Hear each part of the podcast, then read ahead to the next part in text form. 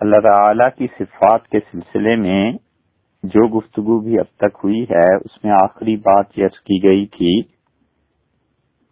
کہ ہماری لغت، خواہ ہم دنیا کی کوئی زبان بولتے ہوں، اردو، انگلش، عربی یا کوئی بھی زبان،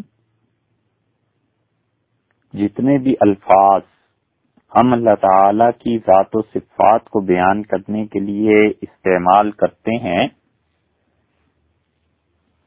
وہ الفاظ اللہ کی ذات اور صفات پر شامل نہیں ہے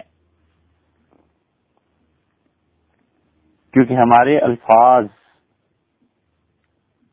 ان چیزوں کے لیے ہیں جو دن رات ہمارے ساتھ تعلق رکھتی ہیں۔ مثلا ہم یہ کہتے ہیں کہ دیکھنا۔ تو دیکھنا ایک کام ہے فیل ہے اور آنکھ کے ذریعے ہوتا ہے۔ تو آپ کسی بچے سے بھی کہیں کہ میں نے آسمان کو دیکھا تو اس پر بادل تھے اور میں نے زمین کو دیکھا، خشک پڑی تھی اور میں نے ایک جانور کو دیکھا جو ابھی یہاں سے گزرا ہے، تو یہ سارے الفاظ اس بچے کی بھی سمجھ میں آئیں گے، کیونکہ وہ بھی جانتا ہے کہ دیکھنے کے کیا معنی ہے اور ہماری عقل میں بھی بات آتی ہے کہ آسمان پہ دیکھنا کیا ہے اور زمین میں خشکی کا دیکھنا کیا ہے؟ اور جانور جو انہوں نے دیکھا تو کیسے دیکھا؟ یہ سب کی سب باتیں ہماری سمجھ میں آتی ہیں۔ ایسے ہی جب ہم یہ کہتے ہیں کہ میں نے سنا، تو آپ کسی بچے سے بھی کہیں کہ میں نے آزان کی آواز سنی تو وہ بھی سمجھتا ہے کہ کیا بات کہہ رہے ہیں۔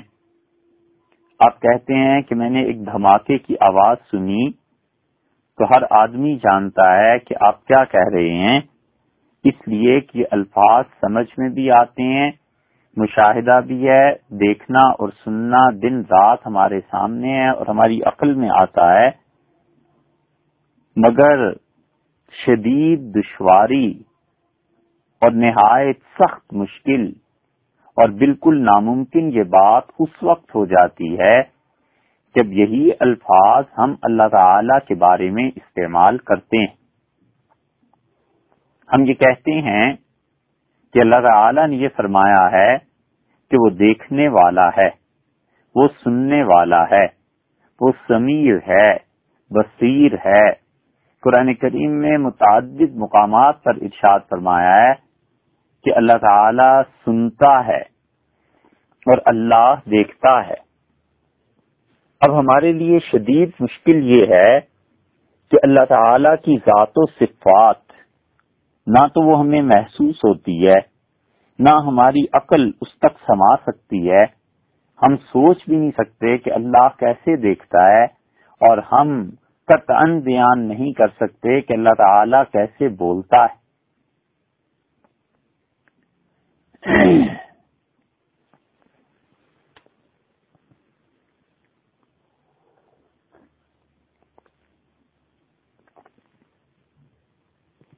اور کسی شخص کے مشاہدے، تجربے، احساس، عقل، گمان، وہم میں سرے سے یہ بات گزری ہی نہیں، نہ آئی ہے کہ اللہ تعالی کا دیکھنا اور سننا یہ کیا ہے۔ کیونکہ ہم نے کبھی محسوس نہیں کیا، ہم نے اللہ تعالی کو دیکھا نہیں، مخلوق کی عقل خالق کی صفات کا احاطہ نہیں کر سکتی۔ تو جب امر واقعہ یہ ہو، تو ہم کن الفاظ کے ذریعے بیان کریں کہ اللہ سنتا ہے اور دیکھتا ہے؟ تو لا محالہ ہمیں لوٹنا پڑتا ہے، اس زبان کی طرف جو زبان ہم استعمال کرتے ہیں، کیونکہ ہمارے پاس کوئی زبانی نہیں۔ اور ہم وہی الفاظ استعمال کر سکتے ہیں اللہ کے لیے بھی، جن الفاظ کو ہم اس کی مخلوق کے لیے استعمال کرتے ہیں۔ اور فرض کر لیجیے کہ کوئی ایسے نئے الفاظ ہوں جو اللہ ہی کسی کو سکھا دے اور وہ الفاظ کے ذریعے اس کو سمجھانا چاہے۔ تو ان تعبیرات کا کچھ فائدہ نہیں ہوگا کیونکہ ممکن ہے خدا نے کسی کو یہ لغت سکھائی ہو تو وہی بولتا پھرے گا، باقی تو کوئی سمجھ نہیں سکتا۔ سو یہ مشکلات ہیں اور نہایت مشکل ہے کہ کوئی بھی شخص، حتیٰ کہ انبیاء علیہ السلاۃ والسلام نے بھی اللہ کا جو تعارف کرایا اور اللہ تعالی کی معرفت ان کے ذریعے سے جو نصیب ہوئی تو انہوں نے بھی اللہ کی صفات کے بیان میں انہی الفاظ سے کام لیا جن الفاظ کو عام لوگ سمجھتے تھے، لیکن انبیاء علیہ السلاۃ والسلام بھی اچھی طرح اس حقیقت سے بخوبی واقف تھے، جانتے تھے کہ الفاظ لغت میں ہیں، اس کے ذریعے لوگوں کو سمجھایا جا سکتا ہے، مگر حقیقی معنی میں کیا ہے، یہ کسی کی بھی سمجھ کی بات نہیں ہے۔ ان تمام مشکلات کے باوجود یہ ضروری ہے کہ لوگوں کو اللہ کی معرفت کرائی جائے۔ یہ ضروری ہے کہ لوگوں کو اللہ تعالی کی ذات کی طرف دعوت دی جائے۔ یہ ضروری ہے کہ اللہ تعالی کی صفات علیہ سے لوگوں کو روشناس کرایا جائے۔ اور ہم اس بات کا اعتقاد رکھیں کہ تعالی شاہ کی صفات ہیں۔ اور خاص طور پہ علم، قدرت، حیات سما بسر کلام، ارادہ اور تقوین یہ آٹھ صفات اللہ کی ذاتی ہیں جن پر ایمان لانا چاہیے۔ سو انسان، اس کی تربیت بھی اللہ تعالی کی ان صفات کے ذریعے سے ہوتی ہے۔ حتیٰ کہ انبیاء علیہ السلاۃ والسلام کی تربیت بھی اللہ کی صفات کے ذریعے سے ہوتی ہے۔ اور اہل علم جانتے ہیں کہ یہی آٹھ صفات، علم، ارادہ، قدرت، حیات سما بسر کلام، تکوین۔ یہ آٹھ صفات اس کو پھر وجودی صوفیہ یعنی ابن عربی رحمت اللہ علیہ وغیرہ، نور، وجود، ظہور، شہود، علم، ان چیزوں سے تعبیر کرتے ہیں۔ اور یہ وہ باتیں ہیں جن پر حضرت مجدد الفسانی سرہندی رحمت اللہ علیہ نے اپنے مکتوبات میں اور خاص طور پہ نقش بندی مشائق رحمہ اللہ کے سلسلے میں جہاں حقیقت محمدیہ پر بحث آتی ہے، وہاں وہ یہ الفاظ اور یہ مباحث استعمال کرتے ہیں۔ اور انبیاء علیہ السلاۃ والسلام کی تربیت بھی نور، شہود اور ان چیزوں کے ذریعے سے کی جاتی اور حضور اکبر صلی اللہ علیہ وسلم کی تربیت بھی اس ذریعے سے ہوئی، سوائے اس کے کہ صفت علم کا غلبہ حضور اکبر صلی اللہ علیہ وسلم پر تھا اور اللہ کو یہ منظور تھا کہ جب تک اس امت میں علم اور تربیت رہے گی، یہ لوگ غالب رہیں گے۔ اور اس امت کو علم ملے گا ان کے نبی علیہ السلاۃ والسلام کے صدقے میں اور رسول اللہ صلی اللہ علیہ وسلم کا فیض جاری ہوگا علم کا اس امت میں۔ تو یہ آٹھ صفاتوں یا اس کے چار آگے منابع ہوں، کچھ بھی ہو، یہ سب کی سب باتیں ایسی ہیں کہ ان سے انسانوں کی معرفت ضروری ہے، انسانوں کو پہچاننا ضروری ہے۔ اور ان میں سے وہ جو دوسرا حصہ ہے، چار چیزوں والا وہ حضرت ابن عربی رحمۃ اللہ علیہ نے خصوص الحکم میں تفصیل سے بیان کیا ہے اور انہوں نے ایسا دائرہ باندھا ہے کہ حضرت مجدد الفسانی سرہندی رحمۃ اللہ علیہ بھی اس دائرے کے اندر ہی رہے ہیں، وہ بھی اس دائرے سے باہر نہیں نکلے۔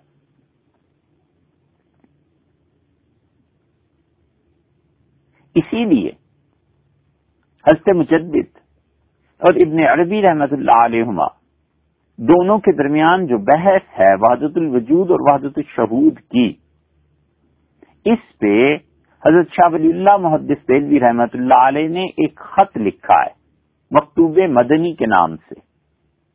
اور حضرت نے اسے نظاء لفظی قرار دیا ہے۔ اور ان کے صاحبزادے شارفی الدین صاحب محدث سہلوی رحمۃ اللہ علیہ نے دمغ الباطل کے نام سے کتاب لکھی ہے اور اس میں حضرت شاہ رفیع الدین صاحب محدث سہلوی رحمۃ اللہ علیہ، جن کا اردو کا قرآن پاک کا ترجمہ بھی بعض بعض لوگ پڑھتے ہیں، ان کا لہجہ کچھ تھوڑا سا سخت ہو گیا ہے اور وہ ایک طبعی چیز ہے، کیونکہ انہوں نے اپنے والد حضرت شاہ ولی اللہ رحمۃ اللہ علیہ کے مسلک کا دفاع بھی کرنا تھا اور پھر جس چیز کو حق سمجھتے تھے اس کو ظاہر بھی کرنا تھا۔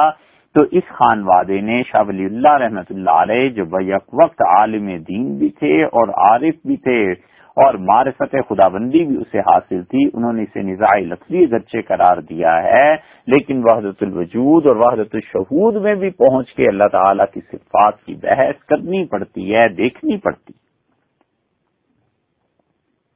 اگرچہ ان چیزوں کا تعلق وحدت الوجود اور وحدت الشہود میں جو بات ہوتی ہے، شعور کی، شہود کی، علم کی، نور کی، عام عوام کا کوئی تعلق نہیں ہے۔ مگر یہ بتایا جانا اس لیے ضروری تھا کہ آپ یقین مانیے کہ جن لوگوں کو شہود اور علم کے فرق کا پتہ نہیں ہے، یہ بھی وحدت الوجود کو گمراہی قرار دیتے ہیں۔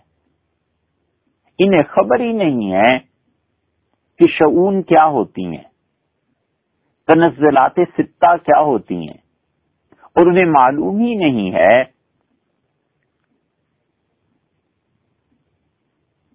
کہ تنزلات ستہ میں احدیت کا مقام کیا ہے؟ وحدانیت کا مقام کیا ہے؟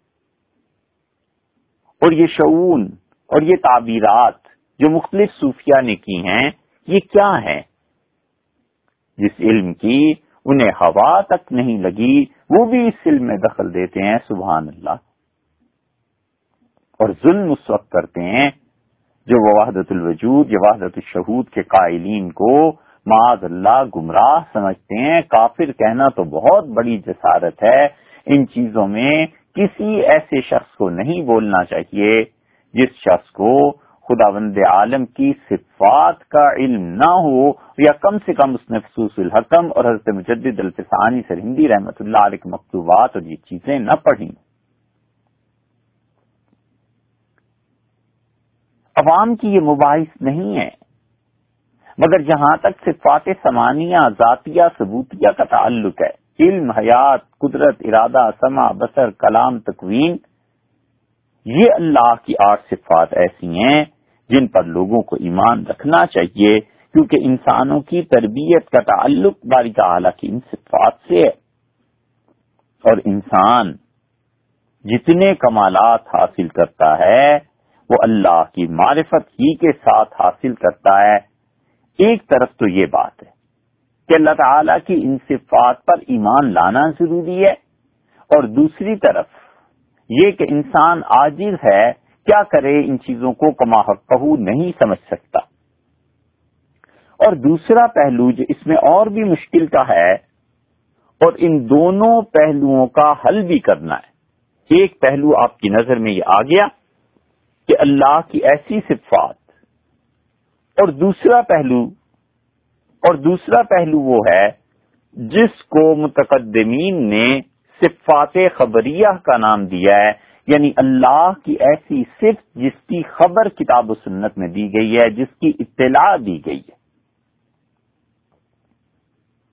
اللہ تعالی نے کہاں اطلاع دی ہے؟ قرآن کریم میں اطلاع دی ہے۔ حضور اقدس صلی اللہ علیہ وسلم نے کہاں اطلاع دی ہے؟ صحیح احادیث میں اللہ تعالی کے متعلق کچھ ایسی چیزوں کا ذکر آیا ہے جن کے متعلق اسلاف یہ کہتے تھے کہ اللہ کی صفات خبریہ ہیں۔ اور وہ اللہ تعالی کی ان صفات خبریہ کا اس بات کرتے تھے، اس پر ایمان کی دعوت دیتے تھے اور اللہ کے متعلق یہ جو چیزیں ہیں جنہیں ہم صفات خبریہ سے تعبیر کر رہے ہیں، ایمان لائے بغیر کوئی چارہ کار نہیں ہے۔ ضروری ہے کہ اللہ کی ان صفات کو مانا جائے۔ ضروری ہے کہ ان باتوں پر ایمان لایا جائے۔ اگر کوئی شخص ان چیزوں پر ایمان نہیں رکھے گا تو معاذ اللہ وہ انسان مسلمان ہی نہیں رہے گا۔ اس بات کو پھر کہا جاتا ہے کہ اللہ تعالی کے متعلق کچھ ایسی چیزیں ہیں جن کی اطلاع ہمیں اللہ کی کتاب سے ملی اور حضور اقدس صلی اللہ علیہ وسلم کی متواتر یا مشہور احادیث سے ملی اور ان چیزوں پر ایمان لانا بھی ضروری ہے اور اگر کوئی شخص ان چیزوں کو نہیں مانے گا تو وہ مسلمان ہی نہیں رہے گا ہدایت پر ہونا گناہ گار ہونا یہ بعد کی بات ہے۔ اس لیے ہمارے سامنے دو چیزیں ہیں۔ ایک ہے اللہ کی صفات، علم، قدرت، حیات، ارادہ سما بسر کلام تقویم اور دوسری طرف کچھ چیزیں ایسی ہیں جن میں اللہ تعالی نے خبر دی ہے۔ متقدمین نے اس کا نام صفات خبریہ رکھا تھا۔ اور صفات، یہ لفظ امام حنیفہ رحمت اللہ علیہ نے بھی استعمال فرمایا۔ یہ اللہ کی ایسی صفات ہیں جس میں بغیر کسی تشبیح کے مخلوق کے ساتھ، بغیر کسی مشابہت کے، یہ بہت ضروری فرض کے درجے میں ہے کہ ہم یہ جانیں کہ ان صفات میں اللہ کی، ان ان چیزوں میں جو اللہ کی صفتیں بیان کی گئی ہیں اور اللہ تعالی کے لیے جو کچھ بھی بیان کیا گیا ہے، مخلوق کو کسی بھی درجے میں کوئی مشابہت اس کے ساتھ نہیں ہے۔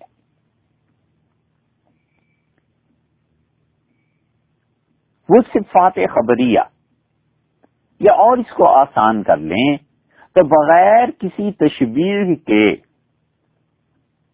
اللہ تعالی کے متعلق جن اعضاء کا تذکرہ کتاب و سنت میں آیا ہے، ان کو سن لیجیے، ان پر ایمان رکھنا بھی ضروری ہے اور اس ایمان رکھنے میں یہ فرض ہے کہ مخلوق کے ساتھ قطعا کسی قسم کی مشابہت نہ ہے، نہ سوچی جائے، نہ بیان کی جائے۔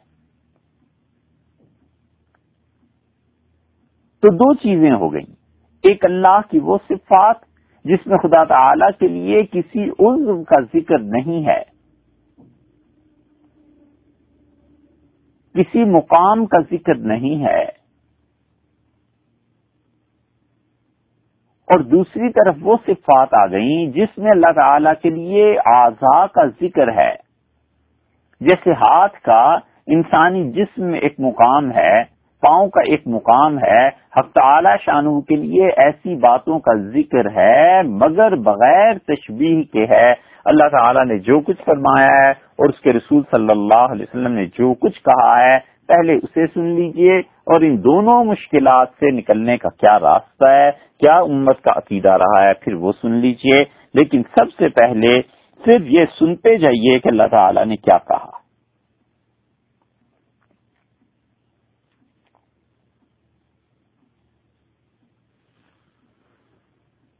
اللہ تعالی نے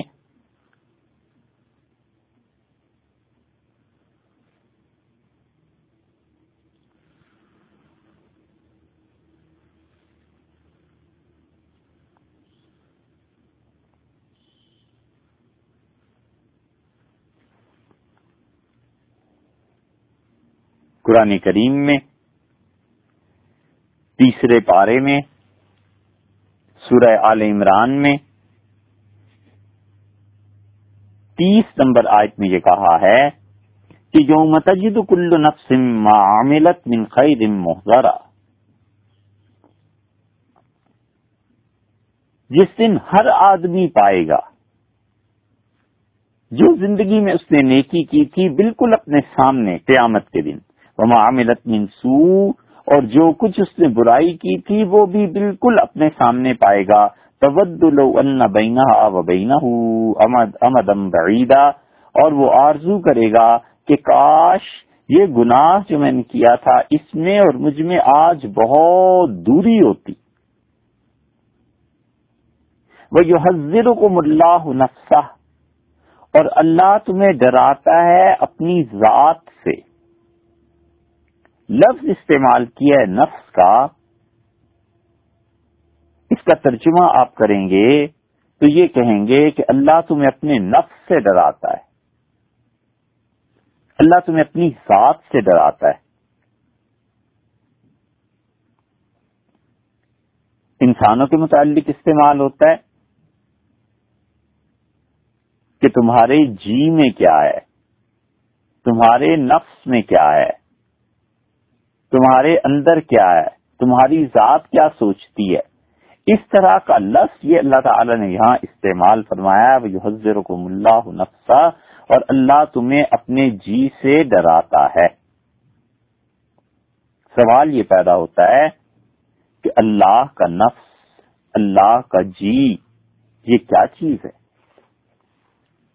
اللہ تعالی نے کیا فرمایا ہے؟ اور اچھی طرح یہ بات بھی خیال میں رکھنی چاہیے کہ اللہ تعالی کے لیے جسم نہیں ہے۔ اگر کوئی شخص اللہ کے لیے جسم مانے گا تو معاذ اللہ وہ کفر کی بات کرے گا۔ ایک اور مقام دیکھیے۔ سیدنا مسیح علیہ السلاۃ وسلام اللہ کے حضور میں۔ اور ساتویں پارے میں سورہ المائدہ کے آخر پہ اللہ تعالی نے بتایا ہے۔ اللہ تعالی نے فرمایا ہے کہ جب اللہ حضرت عیسیٰ علیہ السلاۃ والسلام سے یہ کہے گا کہ وہ اسقال اللہ یا عیسی ابن مریم، اے مریم کے بیٹے عیسیٰ علیہ السلاۃ والسلام انت قلت للناس اتخذونی و امی الہین من دون اللہ؟ تم نے لوگوں کو یہ کہا تھا کہ اللہ تعالی کو چھوڑ کر مجھے اور میری ماں کو اپنا خدا بنا لو؟ قال سبحانک۔ حضرت عیسیٰ علیہ السلاۃ والسلام اللہ کے جلال روب سے کانپ اٹھیں گے اور عرض کہیں گے کریں گے کہ اللہ آپ پاک ہیں۔ پہلا جواب، پہلی گزارش، اللہ آپ پاک ہیں۔ اس بات سے کہ کوئی آپ کے ساتھ شرک کرے۔ دوسری بات ارض کی، ما یقون لی ان اقول ما مالی سلی بحق۔ اے اللہ، کسی طور پہ مجھے یہ نہیں بن آتا کہ میں وہ بات کہوں جو مجھے جچتی نہیں۔ اور پھر تیسری بات عرض کی، ان کن تو کل تو ہوں فقد عالم تھا اگر میں نے یہ کہا ہوگا زندگی میں، تو اللہ آپ کو خوب معلوم ہوگا تالم و معافی نفسی۔ اللہ آپ خوب جانتے ہیں جو کچھ میرے جی میں ہے، میرے دل میں ہے، میرے نفس میں ہے۔ یعنی میرے وہم و گمان میں بھی کبھی نہیں گزرا کہ میں اپنی عبادت کی دعوت دوں، اے خدا۔ ولا عالم و معافی نفسی کا اور اللہ میں نہیں جانتا آج تیرے جی میں کیا ہے، اللہ میں نہیں جانتا تیرے نفس میں کیا ہے، تیرے دل میں کیا۔ اللہ تعالی کے لیے یہ نفس کا لفظ سے عیسیٰ علیہ صلاحت والسلام استعمال کریں گے اور کرنا ہی ہے اس لیے کہ انسان ان الفاظ کے ذریعے اور الفاظ کہاں سے لائے؟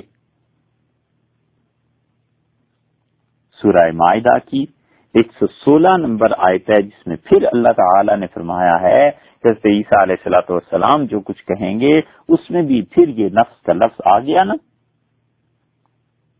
اللہ تعالی کا جی یہ کیسا ہے؟ اس کا نفس کیا ہے؟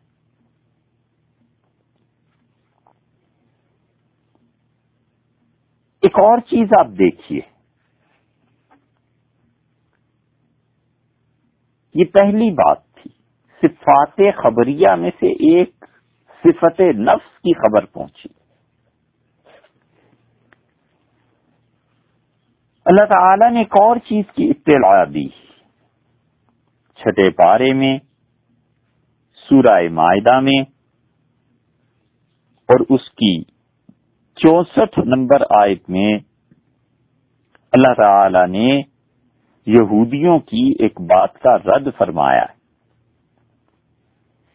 اور اللہ نے ان کے ایک جملے پر شدید ناراضگی کا اظہار فرمایا اور اللہ نے کہا غلط ایدیہم۔ ان کے ہاتھ بند جائیں۔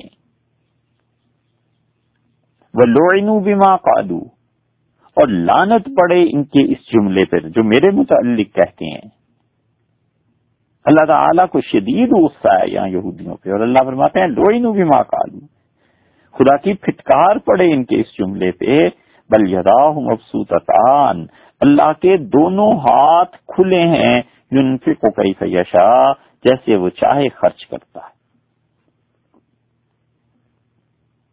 اللہ تعالی نے یہاں پر اپنے لیے دو ہاتھوں کا ذکر فرمایا اور یہ کہا کہ بل یداہ اللہ کے دونوں ہاتھ مبسوطان دونوں کھلے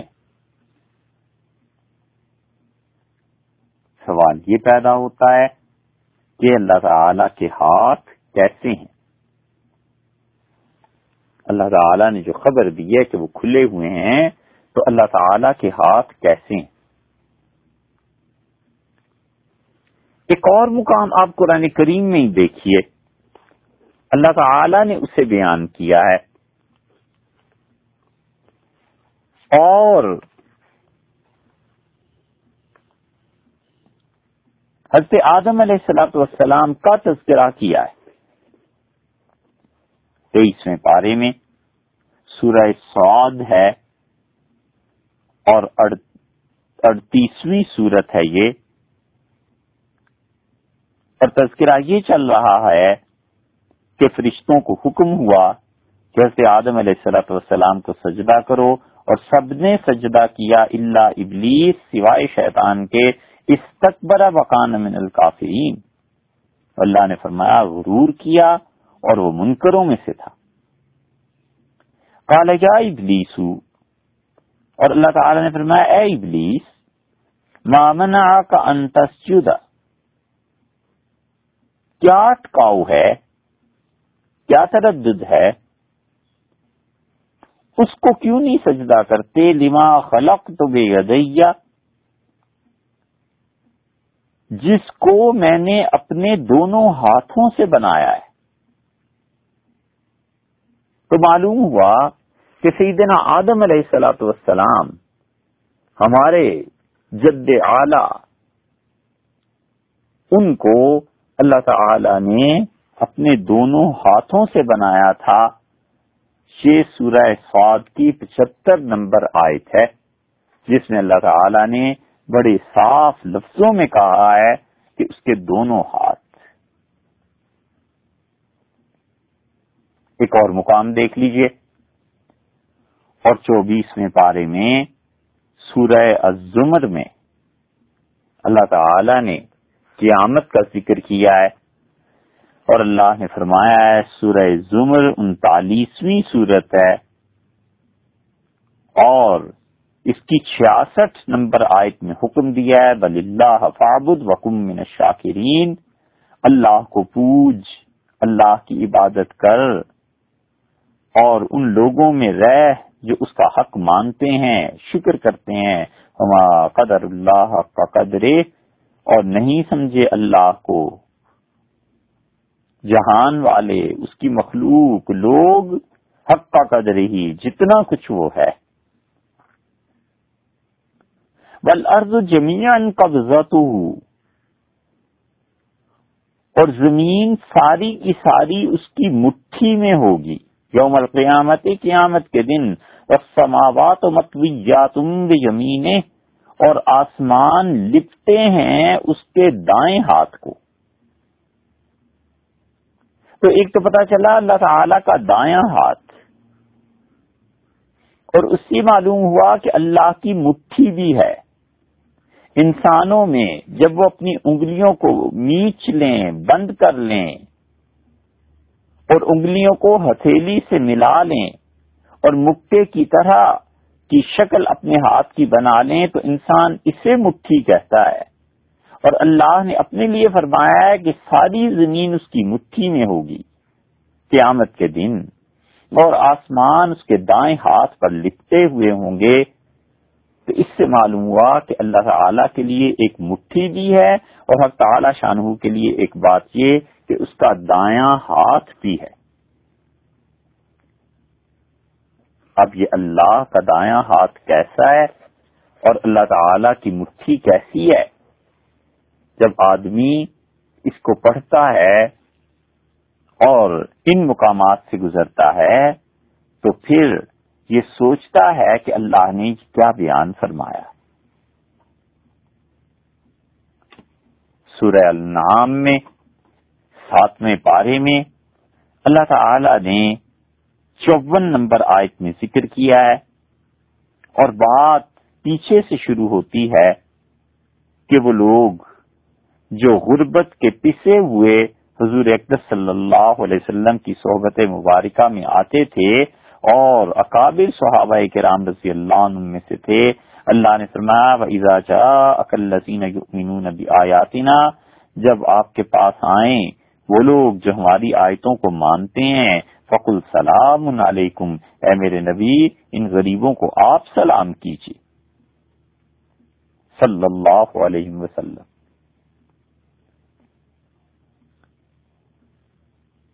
کوئی دنیا، دولت، کوئی چیز نہیں ہے جو کام آئی ہو۔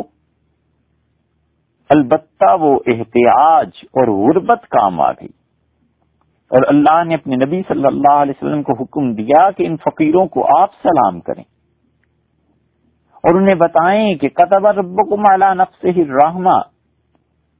تمہارے رب نے اپنے اوپر، اپنے جی میں، اپنے دل میں یہ بات طے کر لی ہے کہ تم پر رحمت کرنی ہے، انہو من عمل منکم سوء ام بجہالتن اور تم تو اتنے اچھے ہو میرے نبی صلی اللہ علیہ وسلم کی صحبت میں رہنے والوں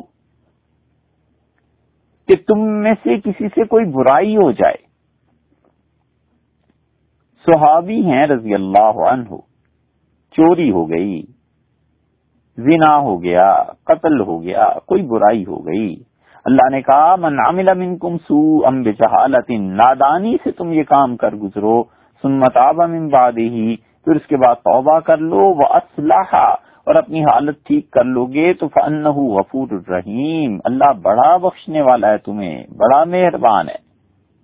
یہ غریب مسلمانوں کا دل بڑھایا اور خوشی سنائی کہ اور کسی کی توبہ قبول ہو نہ ہو، تمہاری توبہ ضرور قبول ہو جائے گی۔ ہم تمہیں گارنٹی دیتے ہیں کہ ہم نے اپنے دل میں، اپنے جی میں تمہارے لیے رحمت، مہر کرنا، مہربانی کرنا لکھ لیا ہے، طے کر لیا ہے۔ پھر وہی بات آ گئی کہ اللہ کا نفس اور اللہ کا جی یہ کیا ہے؟ اللہ کے دونوں ہاتھ کیا ہیں؟ اللہ کی مٹھی کیا ہے؟ اللہ تعالی کا دایاں ہاتھ کیا چیز ہے؟ بہت تعالی شاہ نے تو یہ فرمایا کہ دائیں ہاتھ پہ لپنے ہوں گے آسمان حضور اقدس صلی اللہ علیہ وسلم کی روایت مسلم میں آتی ہے، آپ ربی المین میرے رب کے تو دونوں ہی ہاتھ سیدھے ہیں، دونوں ہی ہاتھ دائیں ہیں۔ ایک اور چیز دیکھیے۔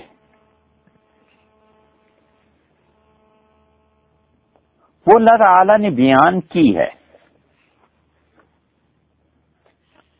اور ارشاد ہوا ہے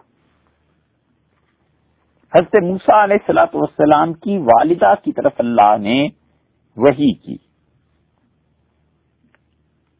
اور ان سے فرمایا کہ اپنے بیٹے کو اس معصوم بچے کو صندوق میں ڈال دو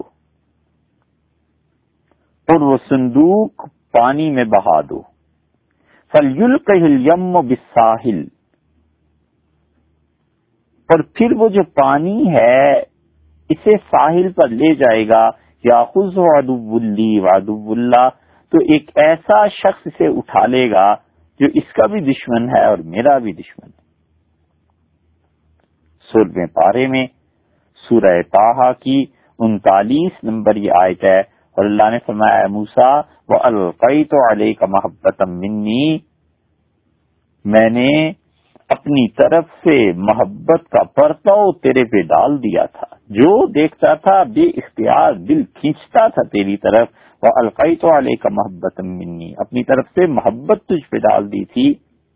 اور آگے والے تسنا عینی اور تیرا اتنا خیال تھا کہ تو جوان ہو، تو پرورش پائے۔ تو طاقت چڑھے میری آنکھ کے سامنے۔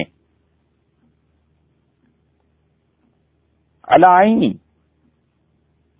اللہ تعالی نے کہا کہ میری آنکھ کے سامنے تو کدو کاٹ نکالے۔ اس سے معلوم ہوا کہ اللہ تعالی کے لیے آنکھ بھی ہے۔ اور اللہ نے اس کا ذکر یہاں پر سورہ پاہا میں کیا ہے۔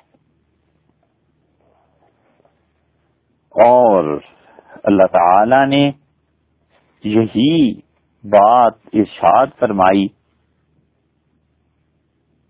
ایک اور مقام پہ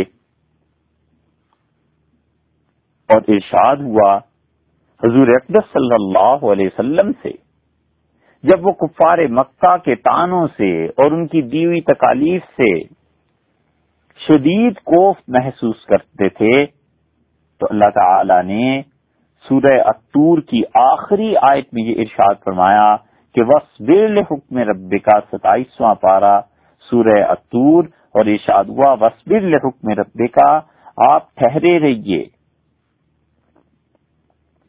اپنے رب کے حکم کے منتظر رہیے، انتظار کیجیے کہ آپ کا پردگار کیا حکم دیتا ہے آپ کو۔ ان کا بھی آنا ارے، آپ تو ہماری آنکھوں کے سامنے۔ کیا سکون، کیا رحمت، اور کتنی راحت اور ٹھنڈک محسوس کرتا ہوگا حضور اقدس صلی اللہ علیہ وسلم کا قلب مبارک۔ جب ایسی آیات نازل ہوتی ہوں گی اور جب ایسی شفقت کی باتیں حق تعالی شانو کی طرف سے کہی جاتی ہوں گی، یہاں پر ارشاد فرمایا تھا ان کبھی آ آپ تو ہماری آنکھوں کے سامنے تو ارشاد ہوا ان کبھی آیوننا آپ ہماری آنکھوں کے سامنے اس سے معلوم ہوا کہ اللہ تعالی کے لیے ایک آنکھ نہیں، بلکہ ارشاد فرمایا ہے، اس کے مطابق آنکھ کی جمع ہے، کئی آنکھیں۔ ستر میں پارے میں۔ سورہ الانبیاء علیہ مسلاۃ والسلام میں اللہ تعالی نے ذکر کیا ہے۔ حضرت نوح علیہ السلاۃ والسلام کا۔ اور اللہ تعالی نے بتایا ہے کہ ان کے زمانے میں کافر سرداروں نے ان کے ساتھ کیا کیا؟ اور سورہ المومنون اٹھارواں پارا اور اس کی ستائیسویں آیت میں اللہ فرماتے ہیں، چھبیسویں میں فرمایا، چھبیسویں آیت میں کہ نو علیہ السلام نے کہا، رب بن سنی بماقت زبون اور بولے نو علیہ السلام، اور کہا رب، میری مدد کر۔ اس قوم نے مجھے جٹ لایا ہے۔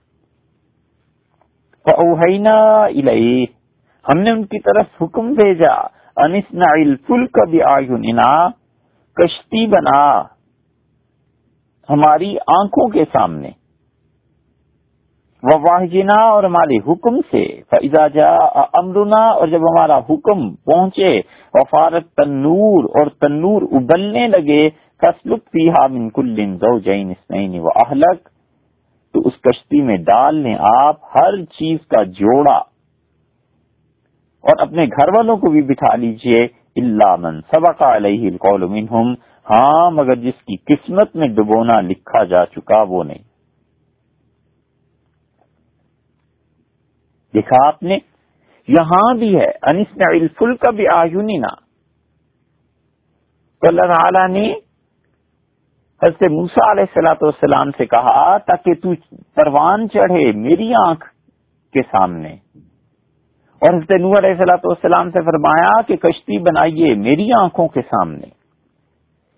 اور سورہ اتور میں اللہ تعالی نے حضور اقدس صلی اللہ علیہ وسلم سے کہا کہ آپ کی ہستی، آپ کی شخصیت کبھی آپ تمہاری آنکھوں کے سامنے اس سے معلوم ہوا کہ اللہ تعالی نے اپنے لیے آنکھ یا آنکھوں کا لفظ ارشاد فرمایا ہے۔ پھر ایک اور مقام دیکھیے۔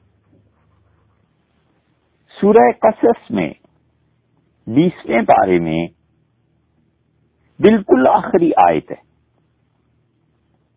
اور اللہ تعالی نے کہا بلا تدوم اللہ الہ آخر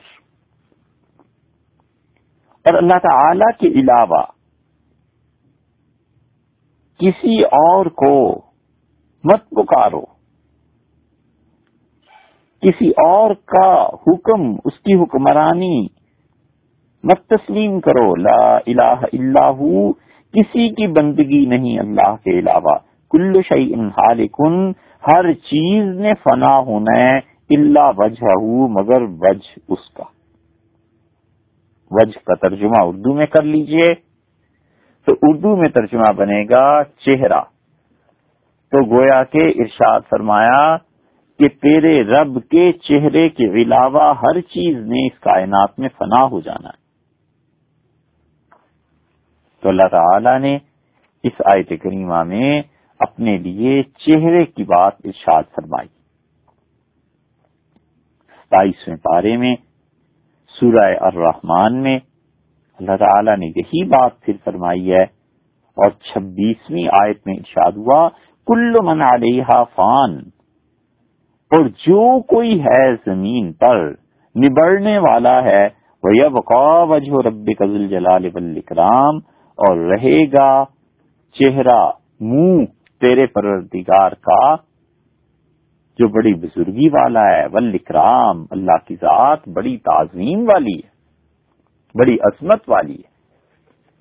تو اس سے معلوم ہوا کہ اللہ تعالی نے اپنے لیے چہرہ بھی ارشاد فرمایا۔ نفس، ہاتھ، مٹھی، آنکھ آنکھیں، چہرہ، یہ تمام الفاظ قرآن کریم میں اللہ تعالی نے اپنی ذات پاک کے لیے استعمال کیے ہیں۔ اور ایک اور مقام آپ دیکھیے، اور وہاں پر بھی اللہ تعالی نے ایک بات ارشاد فرمائی ہے۔ اور وہ ہے انتیسویں پارے میں سورہ قلم۔ اور اللہ تعالی نے یہ کہا ہے کہ اللہ کے علاوہ اپنی مخلوق کی مدد کرنے والا کوئی نہیں۔ اور قیامت میں جو حساب اور گرفت ہوگی تو اس دن بھی خدا سے چھڑانے والا کوئی نہیں ہوگا۔ اور پھر فرمایا ہے اکتالیس نمبر آیت میں سورہ القلم انتیسویں بارے میں کہ املم شرا کا کیا ان کے کوئی خود ساختہ، خود بنائے ہوئے میرے شریک ہیں فلیاتو بے شرک انکان صادقین تو انہیں چاہیے کہ میرے مقابلے میں اپنے خداؤں کو، اپنے شریکوں کو لے آئیں اگر یہ سچے ہیں۔ یوم یکشف عن ساقن جس دن پنڈلی کھولی جائے گی۔ وہ داؤن السجود۔ اور سجدوں کی طرف بلائے جائیں گے، فلا یستطیعون اور یہ سجدہ نہیں کر سکیں گے۔ خاشیاتن ابصارہم ترحقہم ذلہ۔ اور ان کی آنکھیں شرمندگی سے جھک جائیں گی، نظریں۔ اور ان کے چہرے، ان پر ذلت تاری ہو جائے گی۔ فقد کانو یدعون الى السجود وهم سالمون۔ دنیا میں انہیں نماز کے لیے بلایا جاتا تھا اور یہ بھلے چنگے تھے، نماز نہیں پڑھتے تھے۔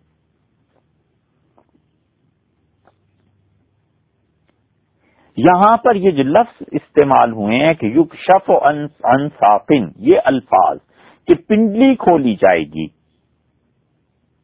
بات یہ ہے کہ پنڈلی کیا چیز ہے؟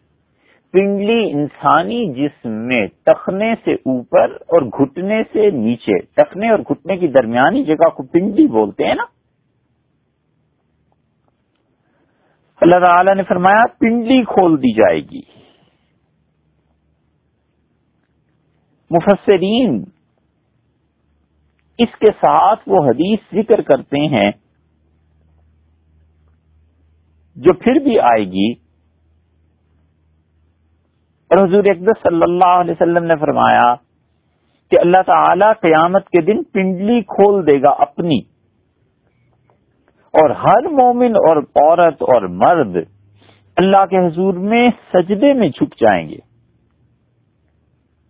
ہر مومن انسان جو دنیا میں نماز پڑھتا تھا، اللہ کو سجدہ کرے گا اور اللہ نے کہا ہے، سوائے ان کے جو دنیا میں بہم سالمون بھلے چنگے تھے، صحت تھی، سب کچھ تھا، اس کے باوجود نماز نہیں پڑھتے تھے، قیامت میں خدا کی پنڈلی کو دیکھ کر بھی وہ سجدہ نہیں کر سکیں گے۔ تختے ہو جائیں گے، ان کی کمریں اور دھڑام سے زمین پر گر پڑیں تو گر پڑیں، خدا کو سجدہ اس دن نصیب نہیں ہوگا جو لوگ دنیا میں نماز نہیں پڑھتے۔ ان کے لیے اس سے زیادہ ذلت اور رسوائی کا کون سا مقام ہے کہ قیامت میں اپنے اس رب کے سامنے پہنچے، جس نے کھلایا، پلایا، جس نے طرح طرح کی مہربانیاں اور عنایات کی اور جو قیامت میں اس آدمی کے گناہ کو معاف کرے گا۔ یہ ایسا نالائق خدا کی بندگی سے دور رہا۔ کہ وہاں پہنچ کر سجدہ نہیں کر سکے گا۔ اللہ تعالی نے اس آیت مبارکہ میں اپنے لیے پنڈلی کا لفظ، پنڈلی کی بات ارشاد فرمائی۔ تو اس سے معلوم ہوا کہ اللہ تعالی کے لیے کوئی پنڈلی بھی ہے، اس آیت کی گرچے اور تشریحات بھی کی گئی ہیں، مگر مفسرین جب اس کو حدیث کے ساتھ ملاتے ہیں تو اس جگہ پنڈلی کھلنے سے مراد اللہ تعالی کی پنڈلی لیتے ہیں۔ تو بات ہوئی نفس کی، ہاتھ کی، دونوں ہاتھوں کی مٹھی کی، آنکھوں کی، آنکھ کی، چہرے کی، پنڈلی کی۔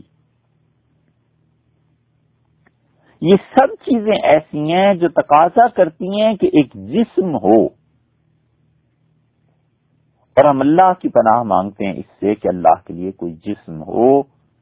ہمارا عقیدہ اور ایمان ہے کہ اللہ کا کوئی جسم نہیں ہے۔ اللہ تعالی اسی پہ قائم رکھے، اسی پہ موت دے اور قیامت میں اسی صحیح عقیدے کے ساتھ اپنے سامنے کھڑا کرے۔ سوال یہ پیدا ہوتا ہے کہ ایک طرف تو تم کہتے ہو آنکھیں اور ہاتھ اور مٹھی اور چہرہ اور پنڈلی اور دوسری طرف کہتے ہو جسم نہیں ہے، آخر بات پھر کیا ہے؟ قرآن کریم نے ایک اور بات متعدد مقامات پر کہی ہے، اس کو بھی سن لیجیے اور صرف سنتے جائیے۔ کسی شخص کے لیے یہ جائز نہیں ہے کہ وہ ہماری اس ساری بحث کو آج سنیں اور اس کے بعد جو بیانات اسی کے متعلق ہیں وہ نہ سنیں۔ جس شخص نے بھی آج کی یہ بحث سنی ہے، اس کے لیے ضروری ہے کہ کل آئندہ جو بحث ہونی ہے اس پہ یا آنی ہے وہ بھی سنیں۔ ایسے نہ ہو کہ اس کے عقیدے اور ایمان میں کوئی بات رہ جائے، کوئی کمی رہ جائے، کوئی معاذ اللہ گمراہی پیدا ہو جائے، ہم صاف کہتے ہیں ہم اس کے ذمہ دار نہیں ہیں۔ یہ ضروری ہے کہ جس نے آج یہ بات سنی ہے، اس کے بعد والی بات بھی سنے۔ مجبوری یہ ہے کہ ایف ایم میں صرف ایک گھنٹے کا وقت ہوتا ہے، اس میں بات کی جا سکتی ہے، اس سے زیادہ وقت نہیں ہوتا۔ بقیہ بحث سننا اس کی ضروری ہے۔ ایسے نہ ہو کہ اس ادھوری بحث کو سن لے اور کوئی گمراہی کی بات کر بیٹھے۔ ہم اللہ کی پناہ مانگتے ہیں۔ آج صرف سنتے رہیے۔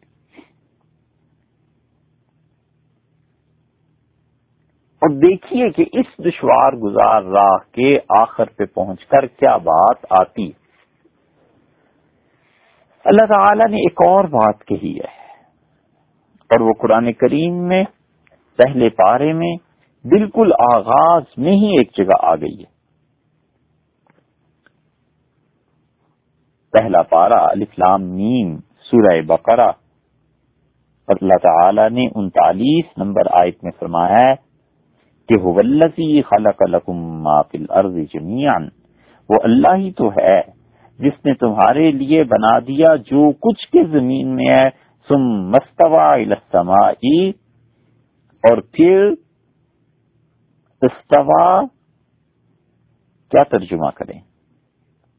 بلند ہوا، چڑھ گیا آسمان کو فصوا ہن سبا سماوات، اور ساتوں آسمانوں کو درست کیا اللہ تعالی نے یہاں پر اپنے لیے بلند ہونے کا لفظ ارشاد فرمایا ہے اور یہی لفظ اللہ تعالی بار بار قرآن کریم میں وہاں بیان کرتے ہیں، جہاں عرش کا تذکرہ آتا ہے، ایک اس کی مثال دے دیتے ہیں۔ انیسویں پارے میں، سورہ الفرقان میں اللہ تعالی نے یہ بات بیان کی۔ اور انسٹھ نمبر آیت میں فرمایا ہے کہ اللہ خلق السماوات والارض وما بینہما فی ستت ایام. اور وہ اللہ ہے جس نے بنائے آسمان اور زمین اور جو کچھ ان آسمانوں اور زمینوں کے درمیان ہے فی ستت ایامن چھ دن میں. سمستوا علی العرش. اور پھر بلند ہوا، قائم ہوا اپنے تخت پر، عرش پر الرحمان نہایت مہربان، بڑی مہر والا۔ فس البہی خبیرہ رحمان کے متعلق تو اس سے پوچھ جو اس کی خبر رکھتا ہو، جسے پتا ہو کچھ۔ اور اس کو کچھ دید شنید حاصل ہو اس ذات کے بارے میں، اس سے پوچھ، وہ کیا بڑی ہستی ہے؟ سم مستوا العرش، پھر قائم ہوا عرش پر۔ یہ عرش پر قائم ہونے کا جو ہے، یہ کیا ہے؟ اللہ کا قائم ہونا، اوپر جانا اللہ کا۔ یہ بات وہ ہے جو اللہ تعالی نے قرآن کریم میں متعدد مقامات پر ارشاد فرمائی ہے۔ پھر عرض کرتے ہیں دو باتیں۔ بڑے غور سے اور بہت سنجیدگی سے ان دو باتوں کو سنیے۔ یاد رکھو، یہ جو آج بیان ہو رہا ہے، اللہ تعالی کی صفات کے بارے میں جتنے بیانات ہوئے ہیں، سب سے زیادہ اہم اور قیمتی اور نازک بیان یہ ہے، کسی شخص کے لیے یہ جائز نہیں ہے کہ وہ آج اس بیان کو سن لے اور پھر اس کے بعد آگے کل نہ سنے۔ وہ ضرور سننا ہے، ایسے نہ ہو کہ آدھی بات آج ہوگی، آدھی کل ہوگی، تو آدھی آج کی سن لی تو اس کے ذہن میں کچھ خرابی پیدا ہو جائے۔ کوئی کفر کا جملہ کہہ دے معاذ اللہ یہ ٹھیک نہیں ہے، ہماری ذمہ داری نہیں ہے۔ ہم صاف کہتے ہیں اس پوری بات کو سننا۔ اور دوسری بات اللہ تعالی کے لیے ترتیب سے یہ چیزیں بیان کرنا۔ نفس، ہاتھ، مٹھی، آنکھ، چہرہ، پنڈلی، اس کا عرش پہ بلند ہونا۔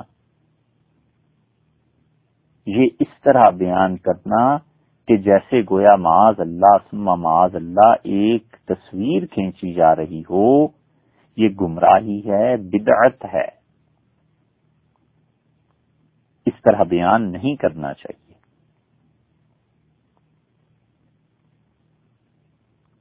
ہم اس لیے کرنے پہ مجبور ہیں کہ ان ساری چیزوں کو ایک مرتبہ اپنے سام، آپ کے سامنے لائیں، صحیح عقیدے کی بات آپ کے سامنے رکھیں۔ یہ تمام الفاظ جو مختلف جگہوں پر آئے ہیں، مجبوری ہے کہ آپ کے سامنے بیان کیے جائیں۔ ہم نے اس میں پھر بھی احتیاط کی ہے کہ کسی جسم کی ترتیب بیان نہیں کی معاذ اللہ۔ اللہ کے لیے کوئی جسم نہیں۔ لیکن تعلیم کے درجے میں یہ مجبوری تھی کہ ان ساری باتوں کو ایک جگہ بیان کیا جائے۔ ایک ایک بات کر کے بیان کرنے سے ساری باتیں سمجھ میں نہیں آتی۔ تو اس تعلیم کی وجہ سے یہ بدعت بس ذرا سی گوارا کی گئی ہے۔ وگرنہ دو باتیں پھر کہتے ہیں، یاد رکھیے، ایک تو یہ کہ آج کا بیان اور اس کے بعد امید ہے کل اس بات، یہ بیان مکمل ہو جائے گا انشاءاللہ۔ ان دونوں کو بیک وقت سننا ضروری ہے۔ اگر کوئی گمراہی اس سے پیدا ہو گئی تو ہم خدا سے برات کا اظہار کرتے ہیں، پناہ مانگتے ہیں اللہ کی۔ اور دوسرے، اس طرح خود بیان کرنا کہ جیسے ایک جسم کی صورت انسان کی نگاہوں میں یا ذہن میں آ جائے یہ خود بدعت اور گمراہی ہے ایسے نہیں کرنا چاہیے، مگر مجبوری کی وجہ سے ایسے کیا جا رہا ہے تاکہ تعلیم کے درجے میں جو لوگ ان چیزوں سے واقف نہیں ہیں، انہیں سمجھ آ سکے۔ یہ تو قرآن کریم میں متعدد آیات اور بھی ہیں۔ یہ تو صرف چند ایک اس لیے بیان کرتی کہ نمونے کے طور پہ بات سامنے آ جائے اور کسی کو اس پہ شبہ اور اشکال پیش نہ آئے کہ وہ مختلف جگہوں پر پڑھے گا تو سوچے گا ہم اصول کی باتیں آپ سے عرض کرتے ہیں کہ ان دو مشکلات سے کیسے نکلنا ہے۔ ایک مشکل وہ علم، ارادہ، قدرت سما بسر حیات، کلام تکوین وغیرہ اور دوسری طرف یہ چیزیں۔ بس آپ صرف سنتے رہیے۔ قرآن کریم کے بعد صحیح احادیث میں، جن میں سے بعض متواتر اور مشہور درجے کی احادیث ہیں، اور اللہ تعالی کی صفات خبریہ کے بارے میں آئی ہیں۔ یہ کہیے کہ وہ احادیث جس میں جن میں اللہ تعالی کے متعلق مختلف اعضاء کا ذکر ہے بغیر کسی مخلوق کے ساتھ اس کی تشبیح کے، وہ بھی سن لیجیے حضور اقدس صلی اللہ علیہ وسلم نے یہ باتیں صحابہ کے رام رضی اللہ عنہ کے سامنے ہی کہی ہیں حضرت رضی اللہ عنہ نے کہا یخبر عن النبی صلی اللہ علیہ وسلم۔ وہ حضور اقدس صلی اللہ علیہ وسلم سے یہ بات بیان کرتے تھے۔ اس حدیث کو امام بخاری رحمت اللہ علیہ نے کتاب القدر میں بیان کیا۔ امام مسلم رحمت اللہ علیہ نے اس کو تقدیر میں بیان کیا۔ تیسرا حوالہ ابو داود کا دیتے ہیں، انہوں نے بھی بیان کیا۔ ہے چوتھے امام ترمزی رحمت اللہ علیہ نے بیان کیا۔ ہے مصنف عبد الرزاق میں یہ حدیث آئی ہے، ابن ماجہ میں آئی ہے۔ یہ چھ کتابیں تو ایسے ہی ہیں، ہر جگہ آپ کو یہ حدیث مل جائے گی، تقدیر کے باب میں، بالعموم۔ حسب رضی اللہ عنہ نے کہا کہ حضرت آدم اور حضرت موسا علیہ السلاۃ والسلام کے درمیان بحث ہوئی۔ عالم ارواح میں ملاقات ہوئی ہوگی۔ جہاں بھی تو حضرت موسا علیہ السلاۃ والسلام نے اپنے والد، ہم سب کے والد یعنی حضرت آدم علیہ السلام سے کہا، یا آدم، انت ابونا. حضرت، اے آدم علیہ السلاۃ والسلام، آپ ہمارے والد ہیں، خیبتنا. آپ کی وجہ سے بڑی شرمندگی اٹھانی پڑی۔ یعنی وہ جو آپ نے درخت کھا لیا تھا جنت میں اپنا کھاتے۔ تو ہم خدا کے سامنے شرمندہ نہ ہوتے وہ اخرج تنا من الجنت بزمبک اور آپ کی اس بات کی وجہ سے خدا نے ہمیں زمین پہ بھیج دیا، جنت سے نکال دیا، ورنہ جنت نہیں ہوتے۔ فقال لہو آدم۔ تو حضرت آدم علیہ السلاۃ والسلام نے کہا، میرے بیٹے یا موسا رے موسا استفاق اللہ کلامی ہی اللہ تعالی نے تجھے پوری دنیا میں چنا، ایک شخص کو اس سے کلام کیا، دور پہ وہ خط تورات ابیا دے اور اللہ نے اپنے ہاتھ سے تورات لکھ کر تمہیں دی۔ دیکھا آپ نے، رسول اللہ صلی اللہ علیہ وسلم نے یہاں پر فرمایا ہے کہ تورات کو اللہ نے اپنے ہاتھ سے لکھا۔ ہاتھ کا یہاں ذکر آ گیا نا۔ یہ ہے بس بتانا کہ ہاتھ کا ذکر حدیث میں بھی آیا ہے۔ پوری حدیث یہ ہے پھر آگے کہ آدم علیہ السلاۃ والسلام نے کہا، میرے بیٹے موسا اللہ تعالی نے تجھے اپنے کلام کے ساتھ مخصوص کیا، اپنے دست مبارک سے، ہاتھ سے لکھ کے تورات تیرے حوالے کی۔ اتلونی اللہ امر قدر اللہ علیہ قبل ان یخلقنی باربعین سنہ۔ اور میرا بیٹا مجھے ملامت کرتا ہے، اس کام پہ جو اس کو پتا نہیں ہے موسا تمہیں پتا نہیں ہے کہ میری پیدائش سے بھی چالیس برس پہلے میری تقدیر لکھ دی گئی تھی اور اس میں لکھا تھا کہ وہ میں نے درخت کھانا ہے۔ تو میں کیسے اس سے باز رہ سکتا تھا؟ تو حضرت موسا علیہ سلاۃ والسلام باپ سے یہ جواب سن کر چپ ہو گئے۔ بلکہ صحیح ترجمہ یہ کرنا چاہیے کہ چپ ہی تو رہ گئے۔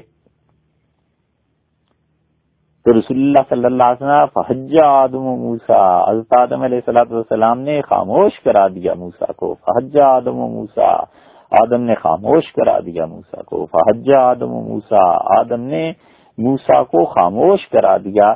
سلاسن تین مرتبہ حضور اقدس صلی اللہ علیہ وآلہ وسلم، انہوں نے یہ بات ارشاد فرمائی۔ اس سے معلوم ہوتا ہے کہ اللہ تعالی کے لیے ہاتھ کا ہونا، اس کو خود رسول اللہ صلی اللہ علیہ وسلم نے بیان کیا ہے۔ بس اسے سن لینا چاہیے۔ کسی تشریح میں جائے بغیر وہ پھر بات کریں گے۔ لیکن اس حدیث سے پتا چلا کہ حق تعالی شاہ کے لیے ہاتھ ہے۔ ہم جو کسی چیز کو دیکھتے ہیں، تو اس کے لیے یہ ضروری ہے کہ اس کا کوئی جسم ہو۔ اور جسم کے لیے ضروری ہے کہ کوئی حد ہو۔ مثلا، کتاب کو آپ دیکھتے ہیں تو کوئی اس کی لمبائی چوڑائی ہوتی ہے نا۔ ایک آدمی، ایک جسم دیکھتا ہے تو کھانے کا برتن ایک جسم ہے، گلاس ہے، مگ ہے، ایک جسم ہے نا، اس کی کوئی حد تو ہوتی ہے۔ اللہ تعالی کو کیسے دیکھیں گے؟ قرآن کریم میں اللہ نے خود فرمایا ہے، سورہ القیامہ انتیسویں پارے میں، کہ لوگ اللہ کو دیکھیں گے۔ اور سے جرید بن عبداللہ رضی اللہ عنہ کی روایت آئی ہے۔ صحیح بخاری میں، مسلم میں کرمزی میں، ابو داود میں، نسائی میں، ابن ماجہ میں کہ کنہ جلوس عند رسول اللہ صلی اللہ علیہ وسلم، ہم رسول اللہ صلی اللہ علیہ وسلم کے پاس بیٹھے ہوئے تھے۔ نظر القمر لیلت البدر. رسول اللہ صلی اللہ علیہ وسلم نے چاند کی طرف دیکھا اور چاند بھی اس دن چودویں کا تھا، بھرپور فل مون تو رسول اللہ صلی اللہ علیہ وسلم انکم سترون ربکم کما ترون حاض القمر. تم قیامت کے دن اپنے پروردگار کو ایسے ہی دیکھو گے جیسے آج اس چاند کو دیکھ رہے ہو.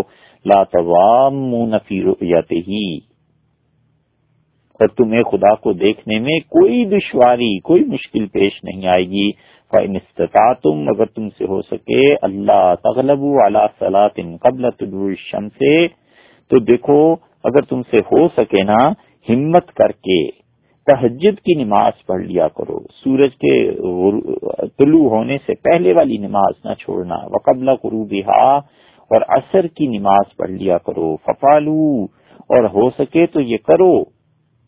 تاکہ قیامت میں ان خوش نصیب لوگوں میں ہو جاؤ گے کہ اپنے رب کو دیکھیں گے۔ سما کرا اور پھر رسول اللہ صلی اللہ علیہ وسلم نے قرآن کی آج پڑھی و سب بحمد رب کا قبل طلوع الشمس و قبل الغروب اللہ نے کہا کہ اپنے رب کی تسبیح اور اس کی حمد بیان کر سورج کے چڑھنے سے پہلے اور سورج کے ڈوبنے، اترنے سے پہلے۔